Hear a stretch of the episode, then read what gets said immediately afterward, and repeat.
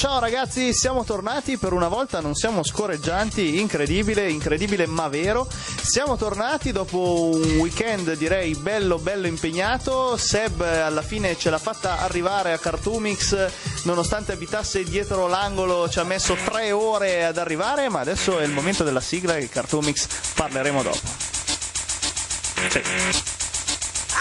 Se la sfida di calcetto, preferisci stare a letto leggendoti Naruto sul fumetto. Se gli altri vanno a ballare, tu li pacchi per andare a giocare, perché devi platinare.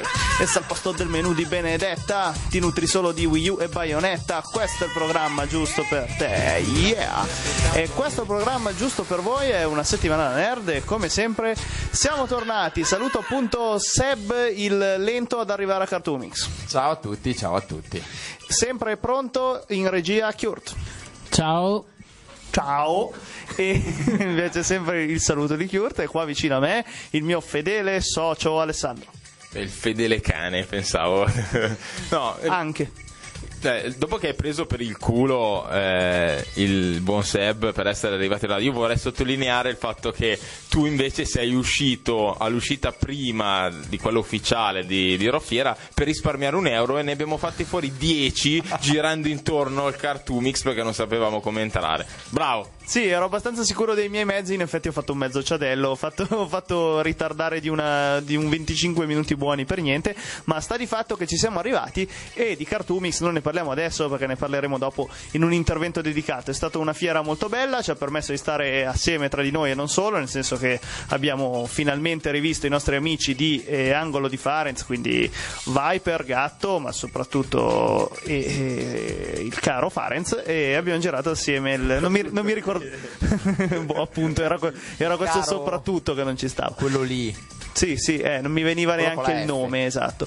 E, niente, quindi cosa abbiamo fatto questa settimana? Seb ci dice che non ha avuto molto tempo. No, però ho fatto un grande acquisto, alla faccia di chi mi ha sempre etichettato come sonaro. Alla faccia di chi te vuole male, hai comprato un Xbox One. Esatto, ho trovato un'occasione golosa di un grande amico, grande Gianna, grazie mille, e non me la sono fatta lasciar sfuggire. Sei proprio un golosone, adesso vediamo che già non hai il tempo di giocare alla PlayStation 4, vediamo quanto tempo dedicherai alla tua cara One. Il caro Kurt si è lanciato su The Division, ricorda a tutti il nostro gruppo.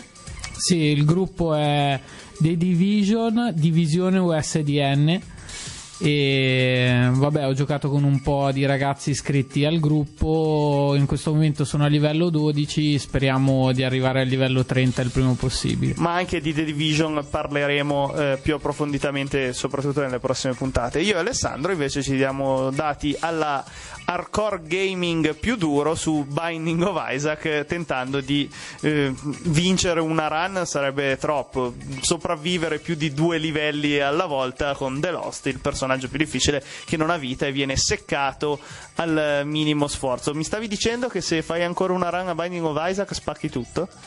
Esattamente, sì, no, oggi ho raggiunto il fondo, cioè ormai non è neanche più divertente incazzarsi, cioè ormai mi fa stare male fisicamente la cosa. Domani vado a prendere The Division anch'io e vaffanculo. Sì, stiamo effettivamente raggiungendo un pochettino il livello della frustrazione più assoluta. Io ieri sono arrivato fino a Satana perché ero rinato con un cuore e quindi ce l'ho fatta arrivare in fondo, salvo scoprire che ero rinato con quel cuore ma ero rinato come Lazzaro, non come The Lost, e quindi non ho sbloccato proprio un bel niente. Allora adesso il primo pezzo, Afrojack, per darci la carica, e poi come sempre torniamo con le news. Yes!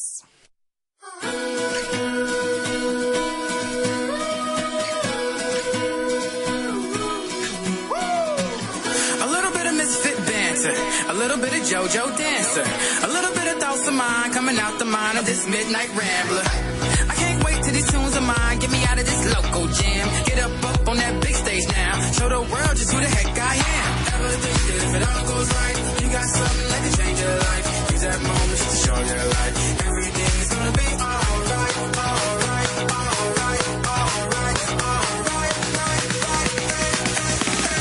Crashing through the sky, alright. I'm screaming to the stars, collide. I'm telling everybody. That's right, we are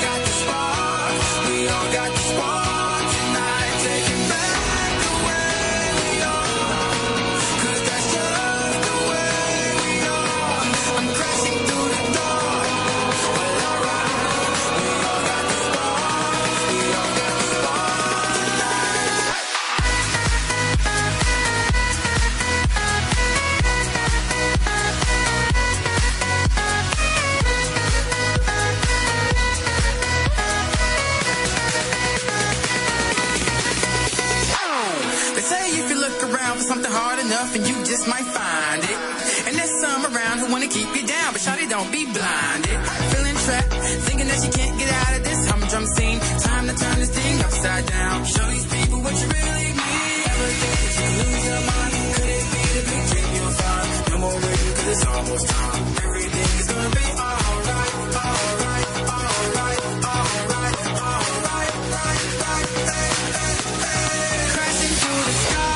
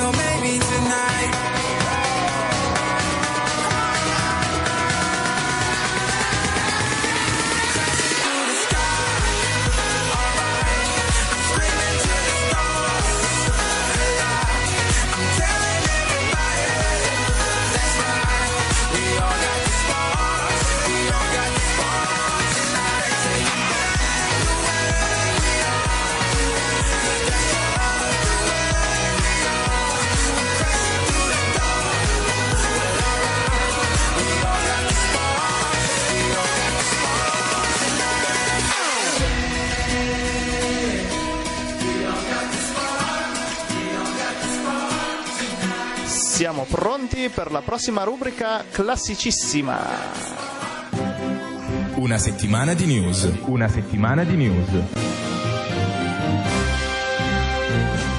Caro il mio Kurt, ti ho visto che hai rischiato il numero di mandare avanti il jingle.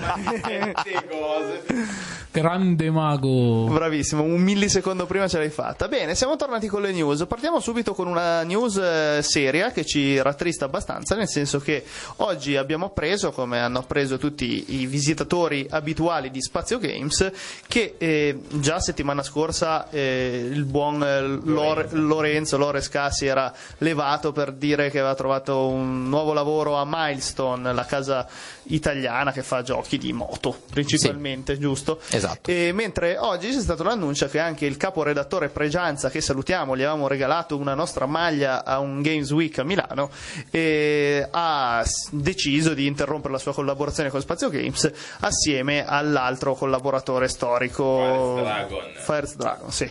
E niente, ci dispiace molto. Le modalità tra l'altro non sono delle più felici, nel senso che hanno lamentato una situazione non proprio leggera che gli ha visti prendere questa decisione chiaramente non facile per loro. Noi siamo dispiaciuti perché, come sapete, è un po' il nostro sito italiano di riferimento su cui leggiamo recensioni, ci piacevano le loro recensioni. Approfondiremo questo argomento probabilmente nella prossima puntata con uno speciale a riguardo e sulla libertà d'espressione e cose varie, ma passiamo a cose più leggere.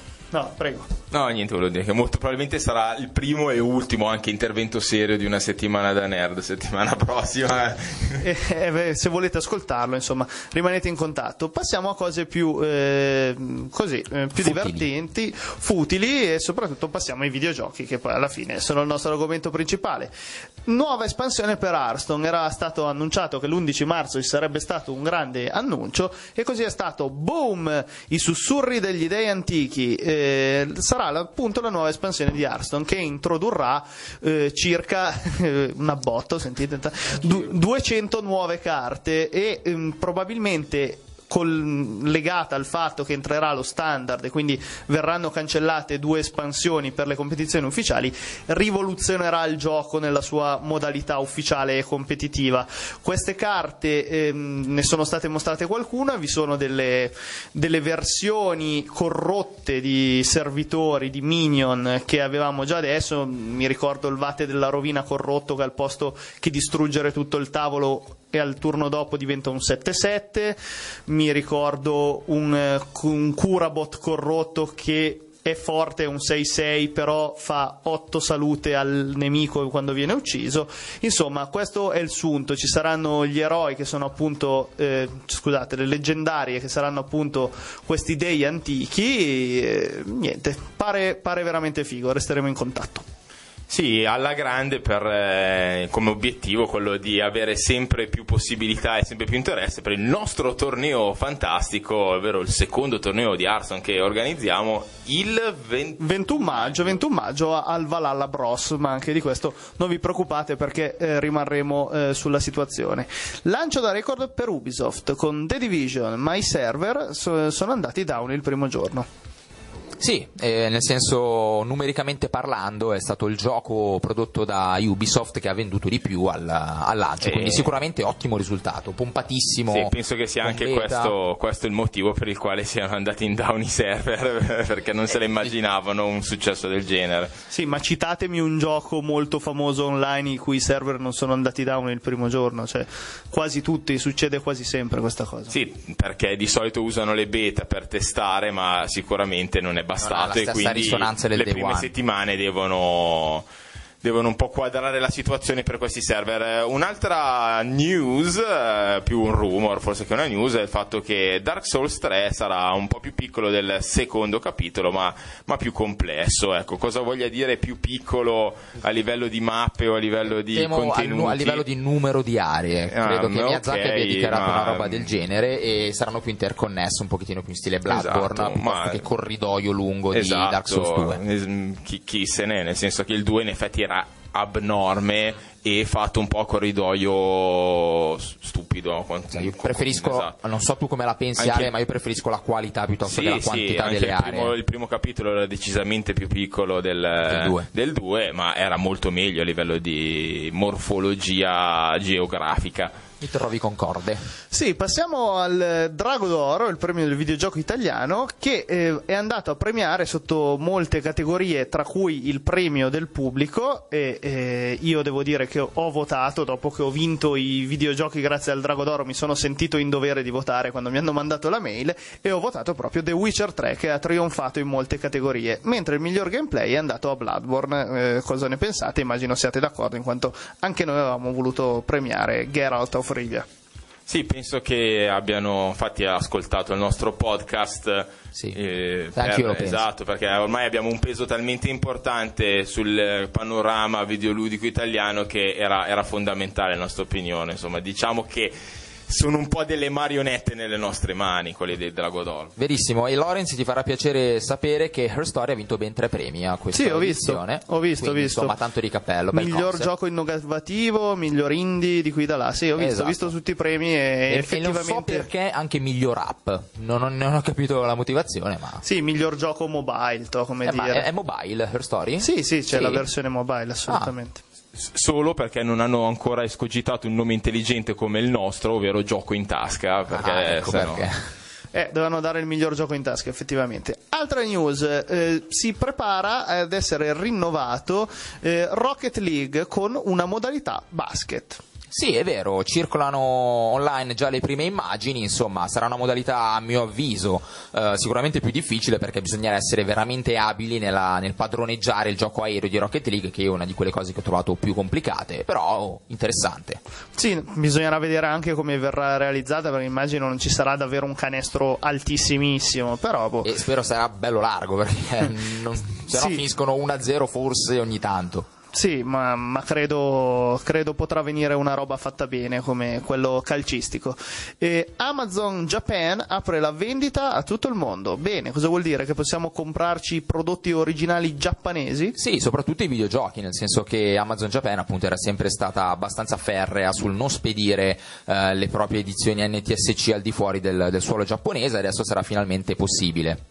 Chissà poi perché, se uno li paga non dovrebbero spedirti le robe, non l'ho mica capito. Non l'ho capito mai nemmeno. Perché sono dei razzisti! Perché sono dei razzisti, ecco, sì. Allora, Fallout 5 pare già in via di sviluppo, questa mi fa ridere sinceramente, sarà un rumore, cioè ci ha messo 18 anni per fare il 4 e adesso l'anno prossimo, pam, eccovi il 5, ti immagini che roba? Eh no, è una news che è trapelata dal doppiatore che ha prestato voce in un personaggio di Fallout 4. È sicuramente un rumor. Tra l'altro il New Vegas aveva fatto una cosa del genere, nel senso dopo 2 anni e potevano evitarselo. Già il 4 ha delle pecche, spero che non l'anno prossimo, no, Fallout 5, esatto, che sarà l'apice magari della cagata, a mio parere, che si prenda il giusto tempo per svilupparlo, ecco, esatto, Bethesda, esatto. Prenditela con comodo, magari con delle meccaniche un pelo più innovative a sto giro, che ci si aspettava di più da questo quinto capitolo. Sì, esatto. Un'altra news che è trapelata da un sito GameStop, che è il primo DLC di Star Wars Battlefront uscirà il 5 aprile a $15, che quindi diventeranno subito €14,99, immagino.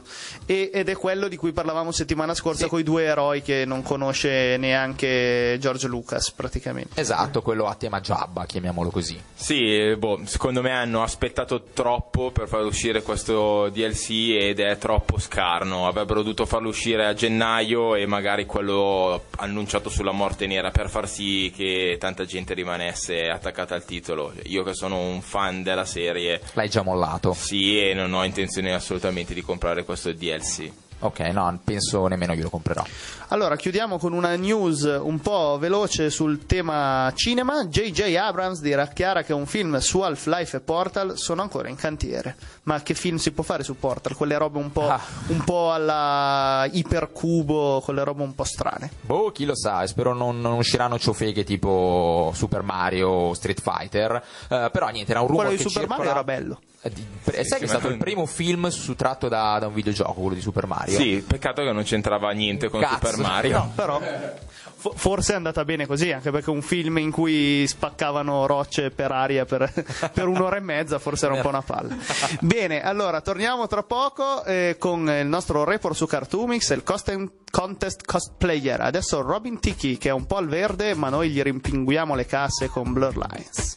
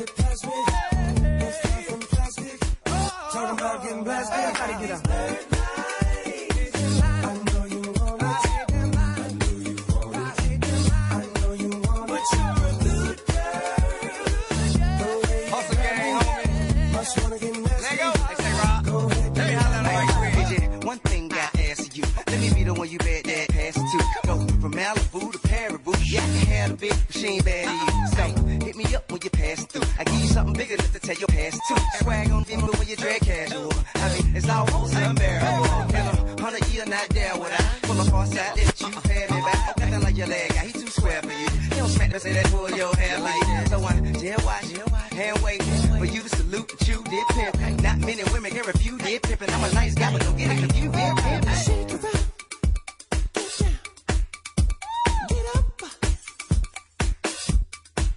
Do it like it hurt, what you don't like work, hey, hey, hey, hey. Baby, can you breathe, I got this from Jamaica, it always works for me, Dakota to Decatur, no more pretending, cause now you winning, here's our beginning, I always wanted a good girl, I know you want it, I know you want it.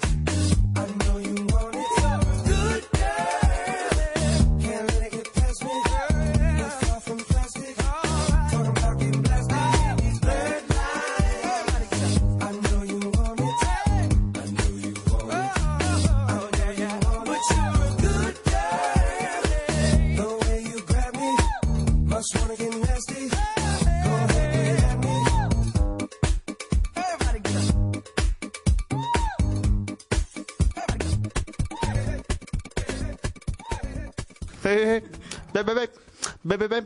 C'è il... No, chiaramente non c'è il jingle, perché è una rubrica del tutto speciale, anche se avremmo potuto mettere Ultima avventura, perché è la nostra ultima avventura nel mondo reale che riguarda il mondo nerd. Perché? Perché siamo stati a Cartoomics, come già l'anno scorso, come già anticipato assieme a Farenz e ai ragazzi dell'angolo. Ci siamo divertiti? Sì. Abbiamo acquistato qualcosa? Io personalmente sì. Pensate, ho persino sganciato 15 euro per un gioco originale da PlayStation 1.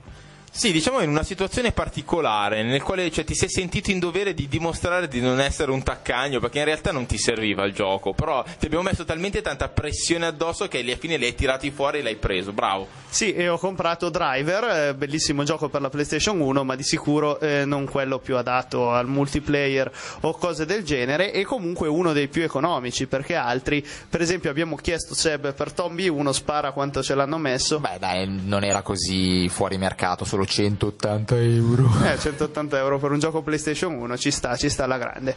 Ma comunque molto bene la fiera. Partiamo subito dal quello che ci ha tenuti più impegnati durante la giornata, ossia fare le foto per il nostro contest cosplayer. In cosa consiste? Abbiamo fatto le foto a dei ragazzi e ragazze cosplayer lì a Cartoomics e gli abbiamo chiesto di partecipare a questo concorso. Chi vincerà? E verranno chiusi i voti il 18 marzo, che mi sembra sia venerdì, giusto? E, vincerà un pop attinente al suo cosplayer, insomma lo decideremo poi, e soprattutto il grandissimo onore di venire intervistati qui in puntata in diretta con noi. La sfida è già partita, si stanno sfidando a colpi di like. Nelle prime posizioni ci sono Arale, Nedrpool, un ragazzo cosplayer di Deadpool che ha sbagliato a stampare i biglietti da visita e al posto che Nerdpool ha scritto Nedrpool, e è stato grandemente preso in giro. Insomma, andate a vedere sulla nostra pagina Facebook quest'anno e date i voti al vostro cosplayer preferito. A voi chi vi ha particolarmente impressionato? A me, come si chiama? Actarus di Goldrake, quello che andava in giro con quella sorta di carrozzina addobbata da astronave. Sì. Veramente ben fatto. Sì, aveva un mezzo che andava davvero in giro. Quello era impressionante. Funzionante, realmente funzionante. Io ho il dubbio che fosse un ragazzo veramente sulla sedia a rotelle, cioè non c'è niente da ridere, però nel senso penso che sia così. Tra l'altro comunque era fatto veramente bene. Sì, sì. Se così fosse ancora più onore a lui. Kurt, so già a te la gattona ti ha impressionato? No, devo dire Kakashi, sinceramente. A me è impressionato per il nome Kakashi. La ragazza, che era una donna in realtà. No, cioè era una donna? Sì, quella che ha fatto Kakashi era una donna. No, non so, vabbè, io devo dire, ne ho visti in giro parecchi, fatti bene, ed è difficile scegliere. Tanti ne abbiamo fatte le foto, quindi vi consiglio di andare a vedere sulla nostra pagina e likeare quello che vi piace di più a seconda del vostro gusto, al di là di quelle collezzine di fuori che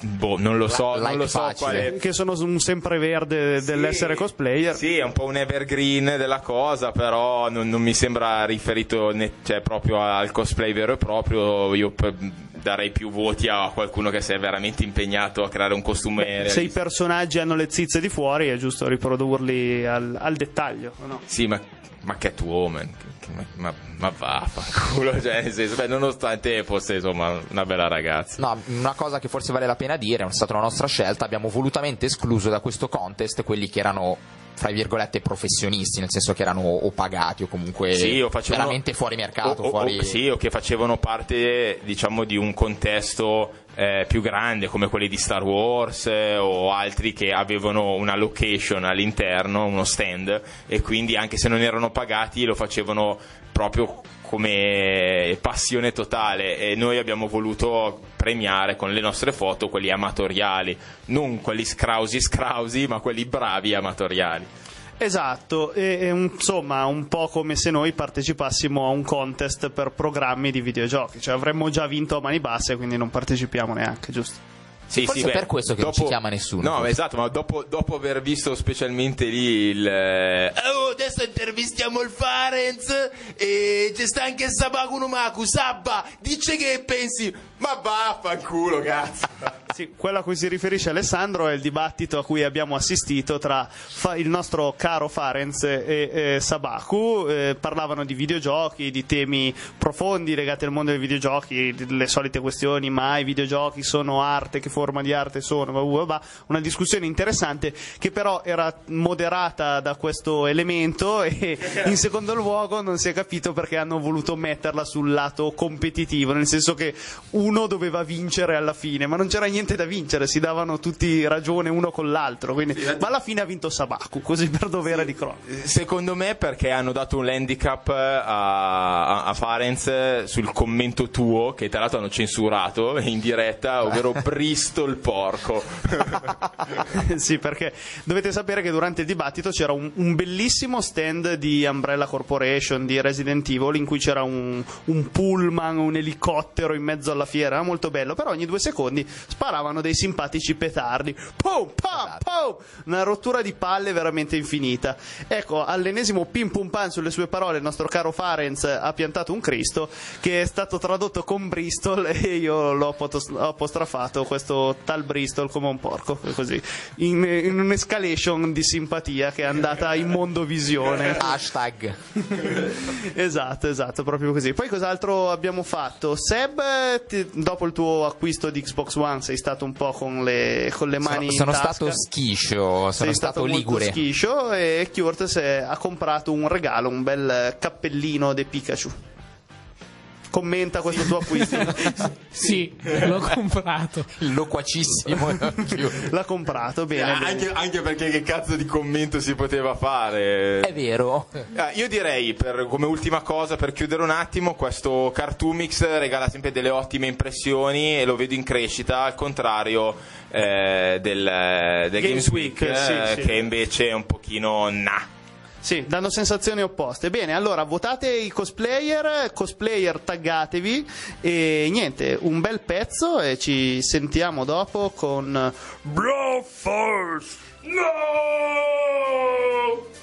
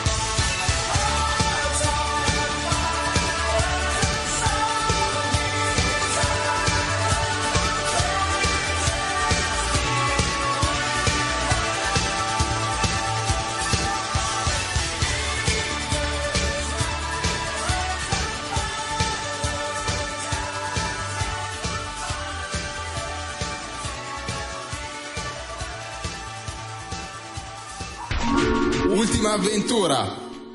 Oh yes, torniamo con un'ultima avventura, in particolare un'ultima avventura che magari non sarà delle più fighe di sempre, anche se secondo me si difende bene, ma cosa più importante è gratis perché è il gioco, uno dei giochi regalatoci questo mese con PlayStation Plus. E vuoi dirlo tu, Seb, che cos'è? Broforce. Esatto, ne avevamo parlato in anteprima in qualcosa in Plus, vi avevamo citato appunto questo mondo pixelloso governato da eroi anni 80 e non solo, devo dire, perché compare per esempio, non chiedetemi bene i nomi, ma hanno tutti a che fare con Bro, quindi c'è Brobocop, Brambo, no in realtà non si chiama neanche Brambo, però insomma avete capito il concetto. C'è anche Braid, quindi Blade, l'ammazza vampiri, c'è anche il Bromando, c'è il protagonista di Matrix che non mi ricordo come l'hanno reso, quindi non sono solo telefilm e film anni 80, c'è MacGyver per esempio. No, hai trovato MacGyver sì. Tu? Sì, beh, MacGyver cazzo, lo trovi no. Subito sì, ma sì, chi è? Sì. Cos'è che lancia? Lancia delle cose di dinamite. Ah, è lui? Ah, sì, ok, sì, ok, sì, ecco, non avevo capito chi fosse. Ecco, ma passiamo al lato gameplay, perché beh, allora innanzitutto ogni eroe ha il suo particolare tipo di gameplay, nel senso che beh, ma partiamo dalla base. Qual è lo scopo del gioco? È ripulire delle aree e in particolare non ammazzare tutti in modo compulsivo, ma arrivare alla fine dell'area, ammazzare un diavoletto pixelloso tipo mega cattivo, icona di mega cattivo anni 80, ucciderlo e prendere la scaletta di un elicottero che ci porta via dallo stage. Come fare questo è affidato a voi, nel senso che durante il livello ci sono alcuni omini da salvare racchiusi dentro delle gabbie e ogni omino salvato, a parte che ogni tot salvataggi vi dà un nuovo bro, quindi un nuovo eroe, ma soprattutto vi dà una vita in più con cui potete ripartire dall'ultimo checkpoint del livello. Però appunto tutto sta nel trovare il giusto equilibrio tra andare piano rischiando di farsi uccidere e salvare più gente, o alcune volte scannare e cercare di arrivare alla fine dello stage più rapidamente possibile. Io l'ho detto tutte e due. Che tu ci sei cascato dello stage che gli fanno fare le fotocopie, quindi e lo sottopagano. Esatto, è proprio un videogioco che rispecchia i tempi moderni. Nel frattempo, qual è la particolarità? Che tutto l'ambiente è distruttibile e i nemici, come vi dicevo, non sono particolarmente agguerriti dal punto di vista dello spararvi, nel senso che una volta che vi individuano regolarmente sparano verso di voi con un certo range, quindi sta a voi scegliere se coglierli di sorpresa, correrci sopra. Di solito la tattica migliore è arrivare veloce e ammazzarli, e si fa in fretta. Però tutto è distruttibile, però ci sono in giro delle casse che esplodono, quindi l'azione diventa frenetica e va un pochettino ragionato. Ditemi se mi sbaglio, a me per molti versi mi ha ricordato Super Meat Boy. No. Manca a me, se devo essere onesto. No, da un certo punto di vista sì, soprattutto per le movenze dei personaggi, cioè il controllo. Innanzitutto abbiamo detto che è in 2D. Sì. Ok, un po' le movenze sì, questo salto molto jump in stile platform vecchio, ricorda Super Meat Boy. Per altre cose la distruttibilità può essere quasi tipo un Super Mario, un Sonic, nel senso, a volte è quasi un Terraria, nel senso che esatto, arrivi proprio terraria, quasi a esatto. Scavare, cioè non arrivi quasi, scavi proprio direttamente all'interno della montagna. Esatto, fin dove sono arrivato io tutte queste meccaniche sono un po' fine se stesse, non servono perché devo sviluppare l'intelligenza per andare avanti con i livelli, ma dopo sì. Esatto, quindi immaginavo di sì. C'è da dire che sono tantissimi livelli, io ne ho fatti 10-20, non è che ero ancora arrivato tanto avanti, è divertente, perché è un po' cazzone, un po' ti fa pigliar bene, è uno di quei giochi che quando cominciate a giocarlo non vi accorgete, avete passato mezz'ora senza saper cosa avete fatto e vi siete comunque divertiti. No, esatto. Se posso aggiungere una cosa a livello di gameplay, collegandomi a quello che dicevi tu sul fatto che a volte diventa anche ragionato, perché almeno non so voi, ma io le volte in cui morivo spesso era per causa mia, nel senso perché magari andavo a distruggere una cassa che faceva morire me, piuttosto che perché ho subito un colpo di un soldato. Quindi andare avanti e distruggere tutto può non sempre essere la tattica vincente per terminare il livello. Chiaro, poi ogni tanto vi sono alcune competenze appunto platform, l'arrampicarsi sui muri col giusto tempismo senza cadere, il tutto è condito chiaramente da questa atmosfera ironica, cacciarona, che spacca appunto quando prendete la scaletta dell'elicottero a fine stage, parte la esplosioni, parte esplosioni e la schitarrata, quindi spaccano. Ci sono anche dei livelli un po' più, ancora più tattici, contrassegnati da una C, che sono belli e difficili. Oggi sono riuscito a passare il primo, ma dopo che l'altra sera c'ero stato su mezz'oretta, 40 minuti, avevo bevuto anche 3-4 birrette. Quindi forse quello aveva inciso forse un pochettino, perché oggi al primo colpo ce l'ho fatta, al primo e quindi niente, questo è quanto. Come dicevo, ognuno ha il suo particolare stile di gioco, perché anche lì vi immaginerete Blade ha tipo la spada, quindi dovete sempre andare a ridosso dei nemici e stare molto più attenti con le casse, perché se le pigliate morite subito. Robocop spara da lontano, avete Bro in Black, che sarebbe Men in Black, che spara un raggio laser che distrugge tutto. La pistolina, sai, la pistolina quella nel film che grillo. Ma a me è solo questa, dai, che poi in realtà fa una cadenza di fuoco devastante. No, è bello perché ogni personaggio è caratterizzato appunto con dal contesto da cui proviene, quindi è sicuramente un pro a livello perlomeno di originalità. Sicuramente è un gioco pro America, ma punta su quello, nel senso. Sapete quanti personaggi ci sono? Non lo so, ma credo siano una ventina. Ecco, un'altra cosa particolare del gameplay che ho dimenticato è che ogni volta che salvate un nuovo personaggio, il personaggio switcha.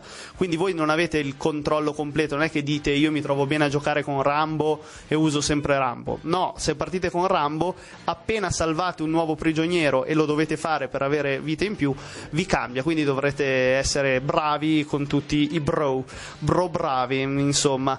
Io l'ho apprezzato dal Plus e sicuramente lo porterò avanti oltre questa recensione. Sembra peraltro, scusami Lorenz se ti interrompo, un gioco che a giudicare dalle statistiche di fine livello che si presta anche a challenge o comunque a speedrun, perché comunque viene sempre tenuto conto del tempo con cui si risolvono i vari stage piuttosto che dal numero di nemici uccisi. Sì, c'è la modalità arcade oltre alla campagna, e inoltre si può anche fare la cooperativa online, che non abbiamo provato ma potremmo provare nei prossimi giorni, perché secondo me qualche soddisfazione potrebbe darla. Bene, io ve lo consiglio, è gratis, scaricatelo, provatelo, potrà soddisfarvi. Adesso abbiamo scelto una canzone anni 80 e abbiamo scelto Rock the Night dagli Europe.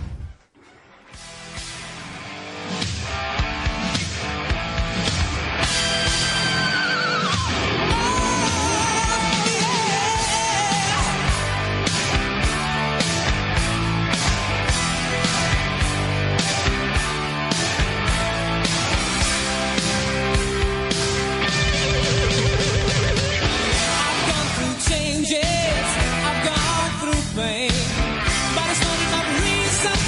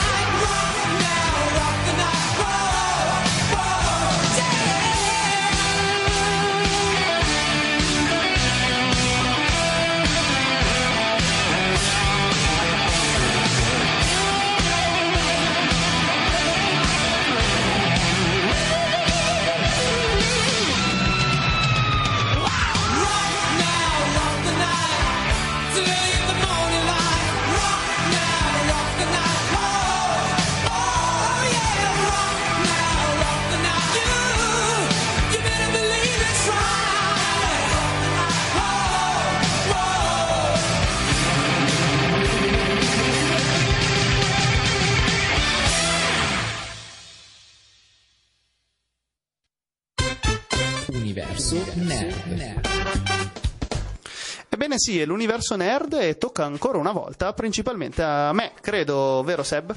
Sì, temo di sì, perché non ho visto. Allora, non l'hai visto, tu mi farai un po' da spalla in quanto hai visto la serie principale da cui è tratto. Stiamo parlando di Better Call Saul, la serie, sottolineo, originale Netflix, quindi una loro produzione, e difatti se ne vantano ampiamente, all'inizio di ogni puntata viene fuori "Oh, produzione originale Netflix", e proprio così, anche uno che ti dice questa cosa qui con questa, esattamente questa voce. E che cos'è? È uno spin-off della ben più famosa, ma forse sottolineo, e già questo vi dice quanto l'ho apprezzato, forse solo per il momento ben più famosa, Breaking Bad. Tanto sto pensando una cosa, ma perché cazzo non ci siamo messi così dal primo giorno? Che io nel caso faccio così e faccio parlare... Sì, stiamo discutendo della disposizione del microfono. Sì, è una bella disposizione, va bene, d'ora in poi faremo così. Esatto. Magari con un microfono che funziona, magari. Esatto, sì, no, questo funziona per adesso. Per adesso funziona, sì. Bene, allora, Better Call Saul, dicevamo, è uno spin-off di Breaking Bad, nel senso che vengono trattati nel dettaglio gli avvenimenti di, diciamo, in particolare due personaggi che ritrovavamo nella serie principale Breaking Bad. Chiaramente non vi è alcuna traccia di Walter White, né Jesse Pinkman, né nessuno dei parenti loro, ma si tratta in particolare di Saul Goodman, chiaramente l'avvocato simpaticone ma allo stesso momento senza scrupoli che abbiamo imparato a conoscere nella serie principale, e di Mike Ehrmantraut, il, possiamo dire, il sicario di Gustavo Fring, che però era rimasto comunque nel cuore, almeno nel mio, dei telespettatori di Breaking Bad. Sì, sono assolutamente d'accordo, un grandissimo personaggio, specialmente Mike. Allora, una domanda me l'hai già bruciata, quindi non c'è in alcun modo nemmeno un piccolo cameo di Bryan Cranston? Ah, no, assolutamente, almeno fino adesso no. Voglio sottolineare che io sono arrivato a essere in pari con l'Italia, nel senso che ho visto tutta la prima serie di 10 episodi e adesso sono arrivato pari col quarto, e d'ora in poi dovrò aspettare ogni martedì viene rilasciato un nuovo episodio di Better Call Saul. Ma quindi è una cosa proprio recente. Sì, la prima serie dell'anno scorso, un anno e mezzo fa, mentre la seconda sta andando adesso in onda negli Stati Uniti, è andata 2 mesi fa mi sembra, quindi adesso sta arrivando da noi. Ecco, per adesso non vi è assolutamente traccia, credo sia giusto così e credo non ve ne sarà mai, di Walter White e famiglia, però vi è un piccolo rimando al destino di alcuni personaggi dopo il finale di Breaking Bad, che chiaramente non vado a dire niente per non spoilerare, perché ho scoperto che in realtà molta gente non ha ancora visto Breaking Bad, quindi non vogliamo assolutamente levargli questa cosa. Perché è bello? Perché lo potete vedere innanzitutto anche se non avete visto Breaking Bad, perché se non conoscete la storia principale è chiaro che siete magari meno emozionati quando vedete certi personaggi anche secondari, tipo Tuco Salamanca apparire, non sapete chi sia, o anche quando le vicende di Mike iniziano, non sapete chi sia, però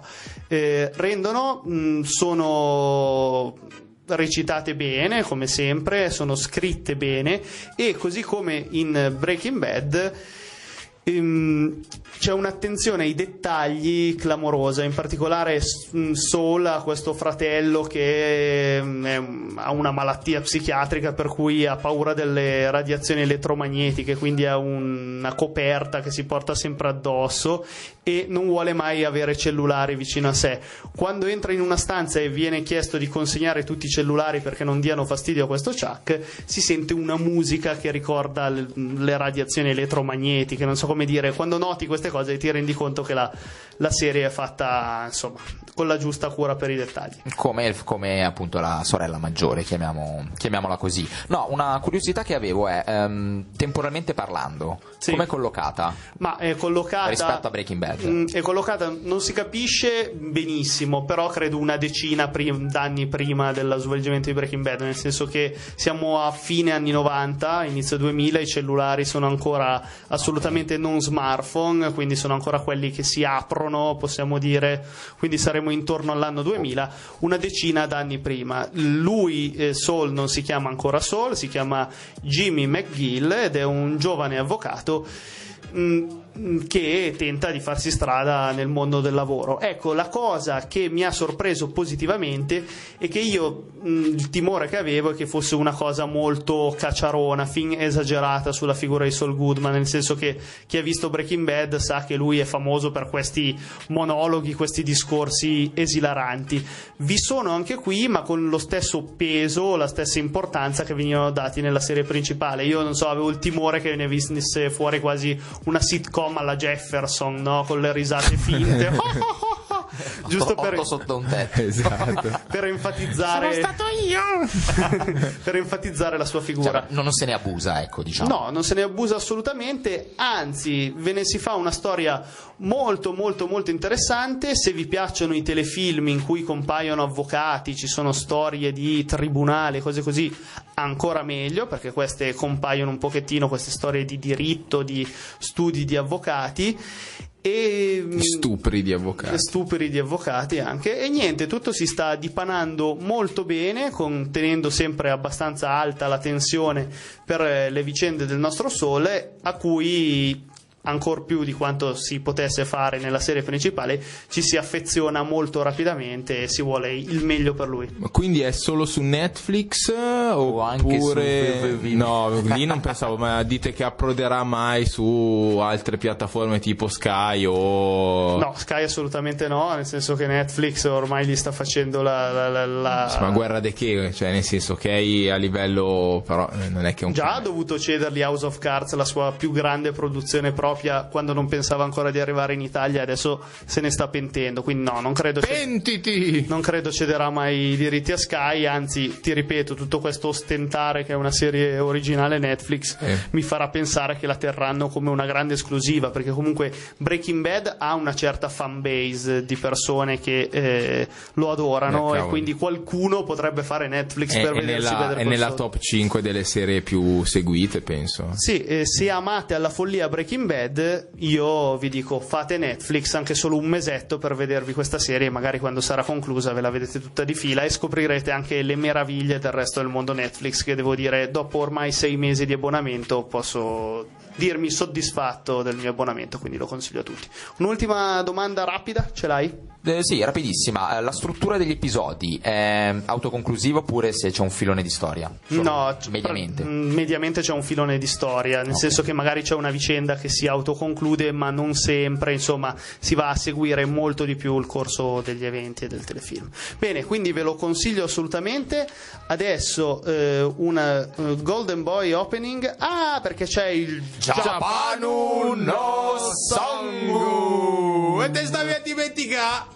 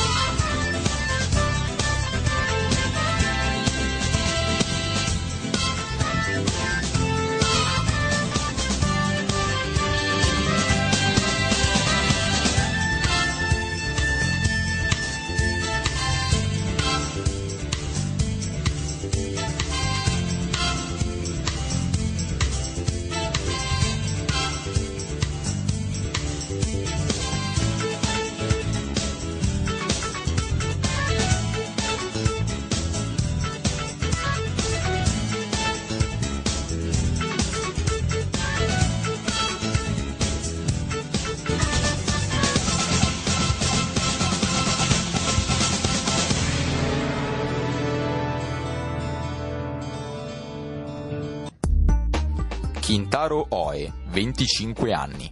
Ha abbandonato gli studi alla facoltà di legge dell'Università di Tokyo, ma solo perché aveva già imparato tutto quello che l'università poteva insegnargli.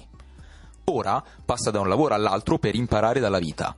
Anche oggi, con Mezzaluna, la sua amata mountain bike, se ne va senza meta verso il domani. Forse un giorno sarà proprio lui a salvare il Giappone. O perché no, il mondo intero.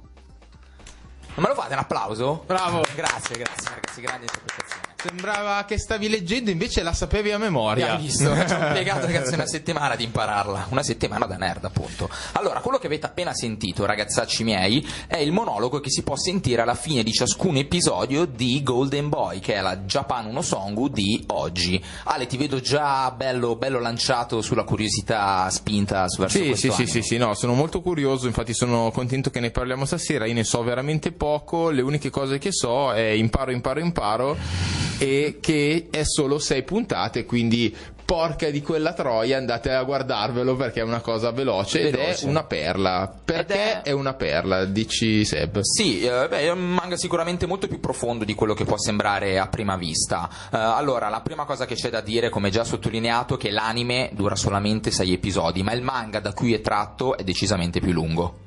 È stato interrotto anche quello purtroppo perché non ha avuto poi col tempo un grandissimo successo commerciale nemmeno in patria, in Giappone, però ecco, è stato volutamente fatto questa edizione che, lasciatemi dire, chiude bene il cerchio dei 6 episodi, nel senso si parla di una storia autoconclusiva in cui appunto vedremo le vicende di questo ragazzo Kintaro Oe, che come dici tu ha questa ossessione nel vivere la vita con lo scopo di imparare quante più cose possibile da tutte le esperienze che riesce a fare attraverso i vari lavori delle persone che riesce a conoscere, insomma. Beh, incarna un po' la filosofia giapponese, sì, da molto, un certo punto molto, di vista molto. Cioè io, se c'è una cosa, a parte essere dei grandissimi razzisti, una cosa pure la terza volta che lo sottolineiamo, esatto, perché insomma ho avuto a che fare, ma la cosa comunque che devo sottolineare anche è che sono delle persone persone molto curiose, cioè come cultura sono sempre alla ricerca di capire come funziona una cosa, il perché, il per come, ti chiedono, ti fa, perché comunque sono culturalmente molto interessati a tutto, sì. Di ogni cosa ne fanno un'arte, quindi sono dei perfezionisti, ed è forse questo un lato interessante, e all'interno di questo anime si rispecchia sicuramente nel personaggio di Kintaro, questa caratteristica della propria patria d'appartenenza. Allora, gli episodi sono strutturati in maniera assolutamente autoconclusiva, nel senso sono episodi brevi da una ventina di minuti l'uno, in cui appunto c'è una storia ciclica, si vede lui che arriva in una determinata area del Giappone, comincia a fare un lavoro, ok, ha a che fare sempre con personaggi importanti e non, però di natura femminile, in quanto è un anime sotto certi aspetti spinto, nel senso che già dal primissimo episodio vengono messi in mostra, insomma, le bombe, le boobs delle varie appunto ragazze con cui lui ha a che fare, che spesso sono le sue datrici di lavoro. Quindi la curiosità adesso si è già spostata invece alla curiosità di un altro tipo, insomma. No, esatto, allora può sembrare all'inizio nei primi 15 episodi, scusate, 15 minuti dell'episodio molto superficiale, perché si vede appunto un sacco di scene in stile super deformed, in cui lui viene beccato a guardare magari appunto i seni delle varie ragazze presenti. Io poi mi chiedo ma perché i giapponesi hanno questa mania di andare a guardare di nascosto le fighe? Non lo so, è un po' questo voyeurismo diffuso, no? Ecco, è arrivato. Beh, anche Alvaro Vitali, cioè, aveva questa mania, ma non era giapponese. Sì, però era abbastanza bassetto il ragazzo, secondo me qualche gene, qualche antenato giapponese c'era. Sì, un po' dalla faccia si vede. Sì, aveva più i capelli neri, quindi. Allora, niente, quindi viene beccato costantemente. Cioè, siamo riusciti ancora una volta a insultare tipo una schiera di persone così, amabilmente. Vabbè, andiamo avanti con Golden Boy che è meglio. No, dico, capelli neri come appunto i giapponesi hanno tutti, sì, tutti modi. Sì, no. Ma quindi è Golden Boy alla fine della fiera, se va a spiare. Bene, vatti a sedeva, che stavi bene là. Grazie Lorenzo per il tuo. E niente, quindi ogni episodio verte su lui che cerca di imparare un determinato lavoro o non so, un determinato sport. Parte ovviamente malissimo, non sa nulla, però lui si vede sempre, nonostante i vari appunto collegamenti con l'erotismo, lui che si fa beccare mentre si appoggia alla tavolozza del gabinetto dove la tipa super figa si è appoggiata per fare pipì. Insomma, da queste scene si contrappongono, e questa forse è una cosa molto interessante, immagini in cui si vede lui che prende costantemente appunti su quello che fa. Poi succede sempre in ogni episodio un fatto che lo fa allontanare da quella situazione, ma alla fine di ogni puntata si vede lui che in qualche modo fa vedere che ha imparato quella lezione, e tutte le ragazze finiscono poi per innamorarsene, riconoscono questo suo valore intrinseco e finiscono per quindi è un po' la metafora del nerd, insomma, il genio pervertito che sogna alla fine di conquistare le donne con la sua genialità, e in questo caso ce la fa. Alla fine, nell'ultima delle 6 puntate, appunto quella conclusiva dell'anime, è bello perché un po' tutte le Supergirl che ha beccato vengono riunite in un episodio, e non vi dico nient'altro, andatevelo a guardare, lo trovate, esatto, su www. Esatto, lo so per dire io, lo potete trovare come al solito su www. Sono 6 puntate, andatelo a vedere assolutamente. Adesso cantiamo tutti insieme. Alla vena.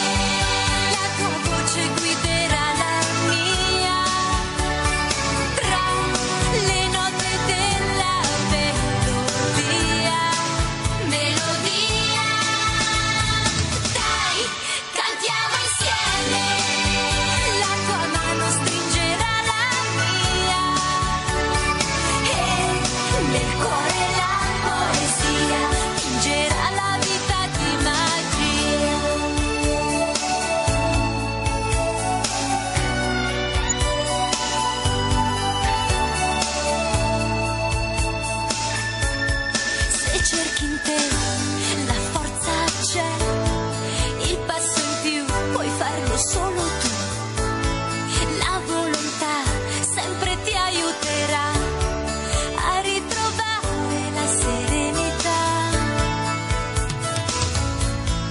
Tu lo sai già che un po' più in là qualcuno c'è smarrito come te, in compagnia si ritrova la via, cantare insieme mette sempre tanta allegria. Dai, cantiamo insieme, la tua voce guiderà la mia, tra le note della melodia, melodia.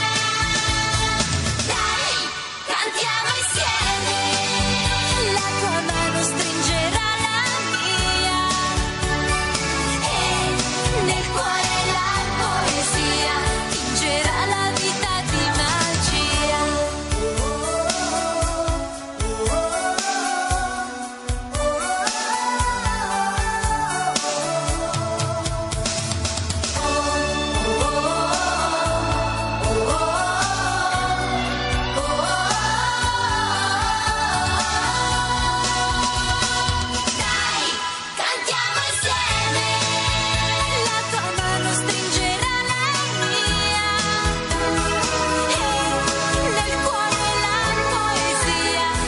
fantasia tingeranno il mondo di magia.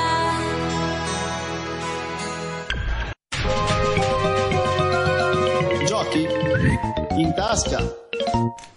Ebbene sì, in tasca, in realtà oggi vogliamo fare un servizio pubblico a voi capre ignoranti, questo non è un gioco ma in realtà è un'app, Duolingo si chiama, il simbolo è un gufetto verde, quindi lo trovate facilmente su iOS e Play Store e vi aiuterà a imparare una lingua straniera. Partiamo subito col fatto che dall'italiano c'è l'inglese e il francese, mentre se voi partite da lingua base inglese ci sono molte più lingue, spagnolo, e portoghese e russo e chi più ne ha più ne metta. Però mi dici non ci sono quelle orientali, no, per cui ero interessato orientali. Io se no io avrei provato il giapponese, ti dicevo, invece mi sono lanciato sul tedesco così per ampliare un pochettino il mio bagaglio di lingue, per imparare meglio il nome delle birre, immagino. Tranquillo, che se vuoi sapere come si dice massaggi cinesi te lo dico, sì. In separata sede. Perfetto, esperto quale sei, immagino. Sì, esperto cliente. Allora, in cosa... Happy ending anche, come si dice? Happy ending. Va bene. Allora, in cosa consiste questa app? Niente, vi fa imparare una lingua con un metodo che però è meno palloso del solito, nel senso che se volete io intanto avvio una lezione in sottofondo. Vi sono i vari argomenti che si susseguono, ma voi pian piano... Che cazzo ti ha sussurrato? Quello che devo ripetere io. Attenzione, vediamo se faccio verde. Es ist wichtig. Ho fatto bene. It is important, questo è importante. Ecco, come vi dicevo io faccio il tedesco partendo come base dall'inglese, perché sennò non posso fare il tedesco. Allora ci sono vari esercizi, tipo questo qua in cui dovete ripetere una frase, quelli in cui dovete completare la frase, quelli prettamente più di vocabolario in cui dovete unire la traduzione inglese a quella tedesca, e altre in cui magari vedete l'immagine, vi vengono ripetute e a forza di farlo non vi viene mai spiegata la regola grammaticale, più o meno vi entra in testa. Chiaro che se volete diventare entrare a far parte dell'Accademia della Crusca tedesca probabilmente qualche regola di grammatica dovrete studiarvela prima o poi, ma se volete fare quattro chiacchiere con qualcuno probabilmente questo basterà, insomma. Sì, no, beh, io l'avevo provata ovviamente dall'italiano all'inglese per sport e per imparare insomma cose che non sapevo. E devo dire la verità che è comunque divertente, è una specie di divertiamoci, impariamo insieme. Che cazzo ti sussurra, sembra sempre un porno tedesco.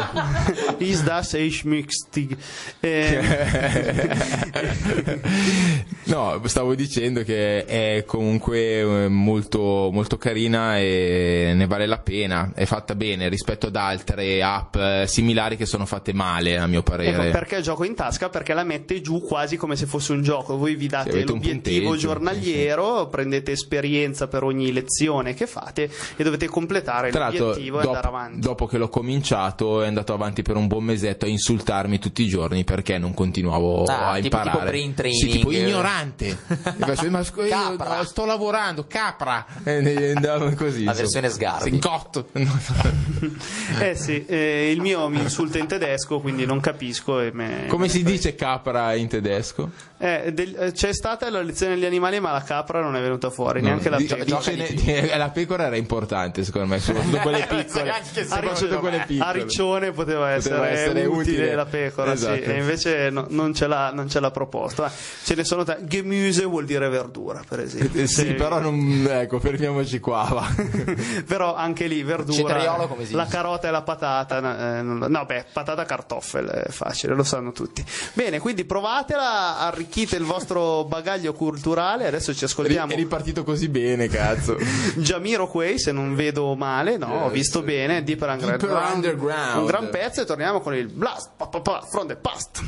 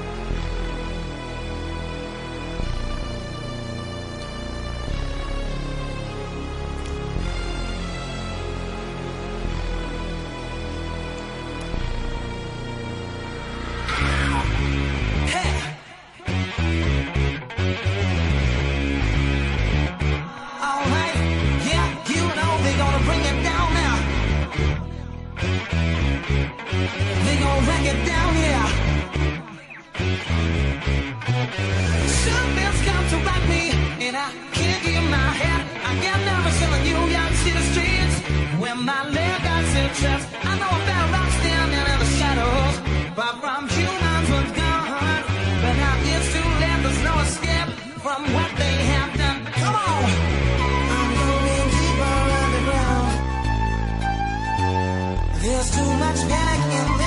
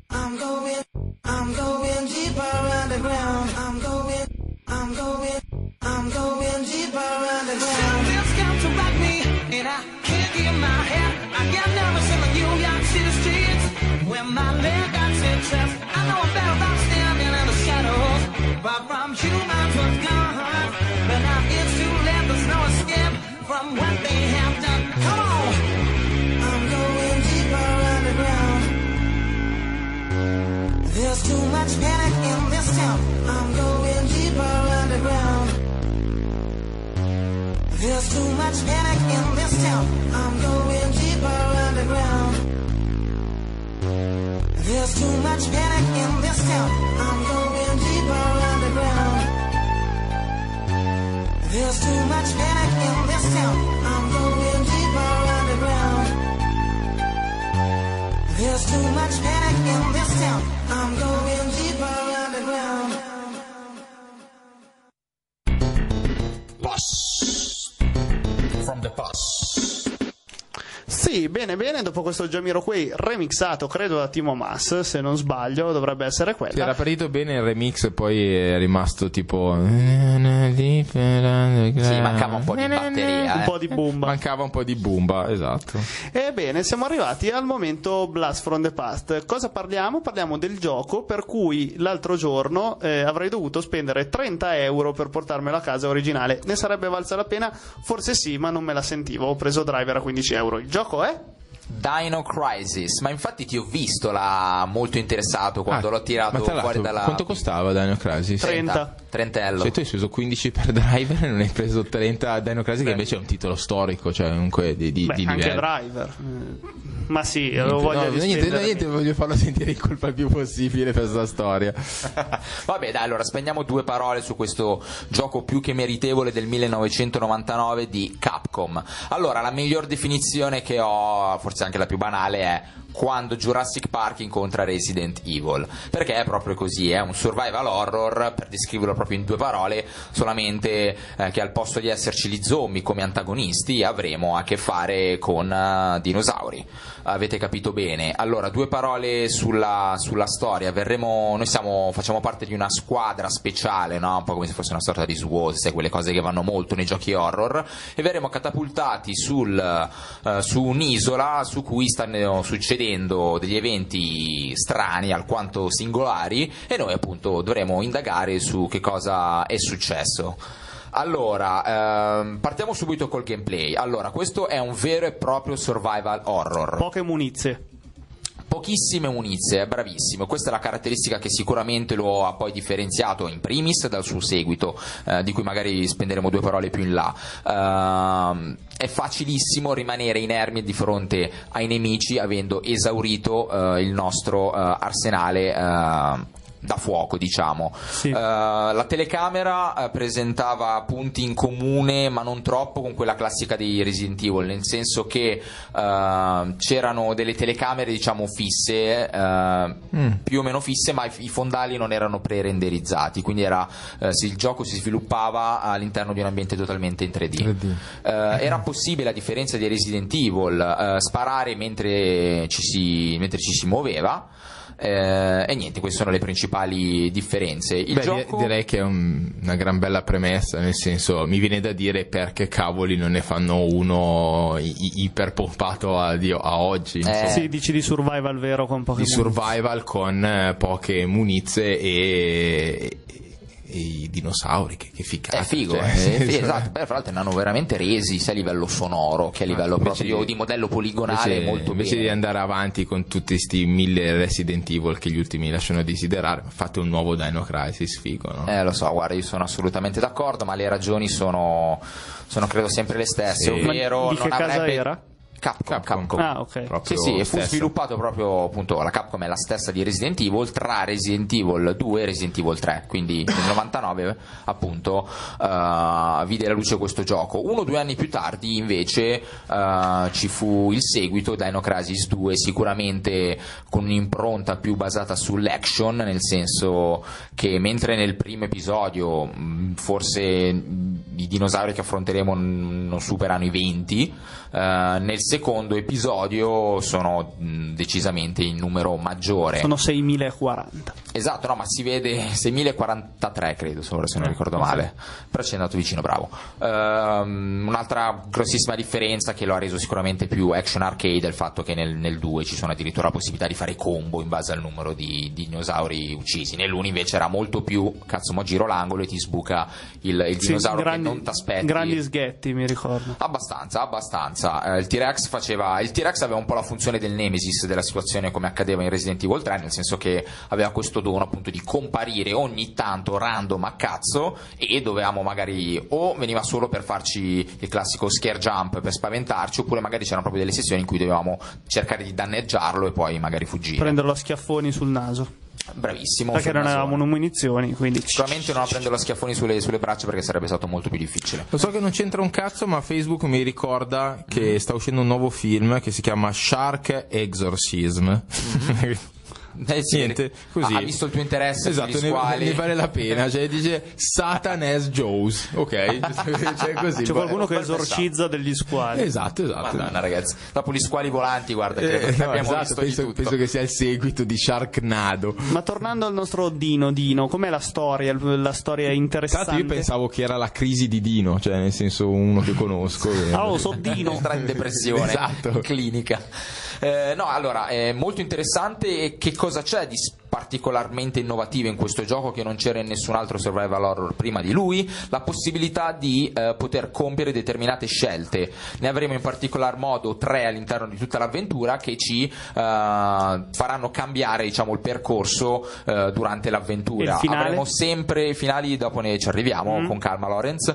Abbiamo sempre la possibilità di scegliere tra due diverse opzioni, una più volta all'azione, quindi andare in giro più a spaccare i culi, però ovviamente ci espone di più al rischio di esaurire le munizioni prematuramente. La seconda invece soluzione proposta dal compagno, un pochettino più riflessivo, prevede appunto la presenza di magari enigmi da risolvere per arrivare poi alla fine del bivio, su cui poi le due strade si ricongiungono. I finali, se non erro, erano 3 del primo gioco. Anche qua dipendeva molto dalle scelte che avevamo fatto, se salvare o meno determinate persone, se appunto determinate zone andare da una parte o dall'altra. Alla fine si arriva alla possibilità appunto di scegliere tra uno di questi 3 finali. È un gioco difficile, io l'ho rigiocato con l'emulatore PSP 3-4 anni fa e l'ho trovato assolutamente impegnativo. Sì, la caratteristica principale è proprio il fatto che tu non ti puoi teletrasportare dietro tutto quello che trovi, ma devi sempre comunque scegliere tra erbe curative,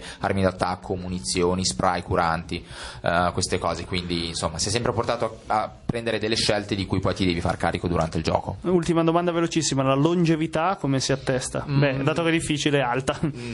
Sì, questa potrebbe essere una prima risposta discreta, non eccelsa. Credo che per portare a termine l'avventura 10 ore siano sufficienti. Io sicuro ce ne metterei 82. Bene, oggi per l'OST Time un classicone, Super Mario 64 Main Team. Esattamente, quindi tutti quelli che sono curiosi, ma qual è la canzone che si sente quando c'è il jingle di Universo Nerd? Eccola qua!